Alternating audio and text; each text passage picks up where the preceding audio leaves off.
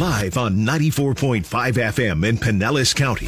This is AM Tampa Bay with Jack Harris on News Radio WFLA. It's 554. Rory O'Neil with us now, our News Radio WFLA national correspondent. And Rory, tragically, we've got another school shooting, and they seem to be growing in numbers.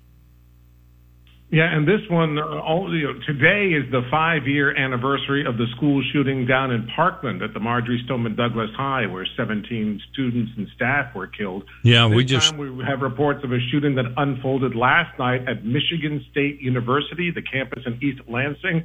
Three people were killed, five others were injured. In this case, the gunman apparently took his own life. Now, the gunman is only identified as a 43-year-old man there are no obvious connections to him and the MSU campus, so that's a big part of the investigation. You know, why was he targeting uh, the people on campus? Why last night? Uh, all those questions uh, have yet to be answered. And so we don't know anything about his motivation. Did anybody know him? Still nothing? Yeah, we really don't. Uh, so this started to unfold uh, just after 8 o'clock last night. The 911 call started, I guess, around 818.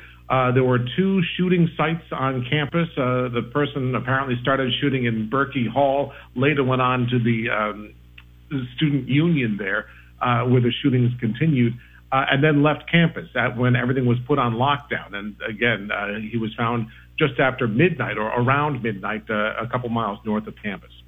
Yeah, th- this seems to be happening more and more, and there seems to be difficulty in finding motives. I mean, you know, back in the old days, if somebody was really angry, they might go shoot up a place or something like that. But the, the we've had more and more killings where people don't know why, why the motives. Yeah, you know, we had those shootings in California a couple of weeks ago, um, where where one of the gunmen in that case was taken into custody. So hopefully he can be questioned. Uh, but you know, in most cases, these end in uh, suicide or uh, police have to shoot and kill the suspects, so we don't get to get a better understanding from the gunman as to what set them off. You know, we talked about the Marjory Stoneman Douglas case. That school shooter um, is still alive, uh, did not get the death penalty from the jury there. So there's more time to examine him. But, uh, you know, even when we ask men like that questions, we rarely get satisfactory answers.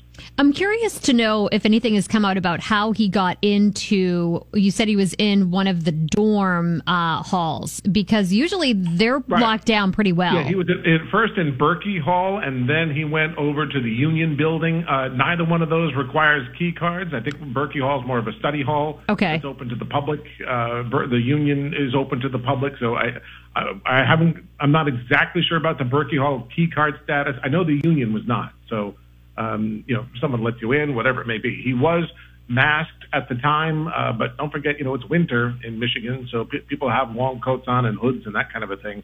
Um, so he may not have stood out too much uh, from a, a normal student or staffer. Yeah, how true. Well, Rory, we will talk to you again tomorrow. Rory O'Neil, our News Radio WFLA national correspondent on Twitter at Radio Rory. Thanks, Rory. Thanks, Jack. Thanks, Dana. 557 on AM Tampa Bay.